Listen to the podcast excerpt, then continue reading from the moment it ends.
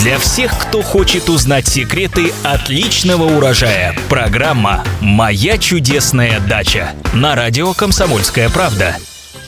Здравствуйте! В эфире программа «Моя дача» и я ее ведущая Екатерина Рожаева. И, как всегда, мы отвечаем на ваши многочисленные вопросы о том, что растет, цветет, глухает и плодоносит. В студии радиостанции «Комсомольская правда» наш постоянный эксперт, агроном Маргарита Васильева. Маргарита, здравствуйте. Здравствуйте.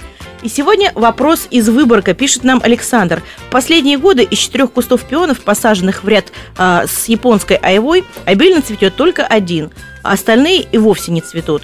Уход за ними примерно одинаковый, но, по-видимому, скудный. Пожалуйста, помогите советом. Замечательный вопрос. Мы довольно часто разговариваем про пионы, потому как э, наши жители нашей страны их очень любят, россияне. Вот, но в данном случае, раз э, пионы ваши цвели, вот, то значит э, это не ошибки посадки и не ошибки места выбора, но возможно, что айва разрослась и стала слишком сильно затенять э, кусты пионов. Это первое. То тогда для этого, если действительно тень на них попадает э, где-то около э, половины светового дня, то тогда их можно пересадить. Э, другой фактор, почему кусты эти могут не цвести, в связи с тем, что они уже растут довольно долго, возможно, вы их не, ни разу не делили. А, то есть э, куст слишком большой, на нем слишком много почек, и, соответственно, из-за этого он не цветет, потому что у него уходит все на поддержание большого количества вегетативной массы. А в принципе, соседство с айвой, оно уместно? А, но, в принципе, для пионов нужно выбирать э, место, э, на которое солнце попадает не менее 6 часов и желательно в утренние часы для хорошего цветения.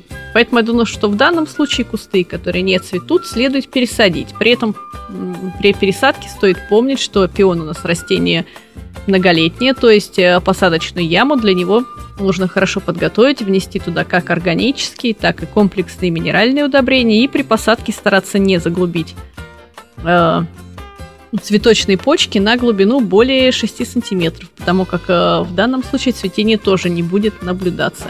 И к пересадке, конечно же, приступать не сейчас, а ближе к осени, в августе-сентябре, когда время для пересадки пионов наиболее благоприятно. Спасибо большое. Напоминаю, задать свои вопросы, а также прочитать ответы на них вы можете на нашем сайте kp.ru в разделе «Моя чудесная дача» в рубрике «Эксперты». А мы с вами прощаемся. С вами были специалист по садоводству и овощеводству агроном Маргарита Васильева и я, Екатерина Рожаева. Новые ответы в новых программах. До свидания. По пятницам, субботам и воскресеньям слушайте на радио «Комсомольская правда» программу «Моя чудесная дача».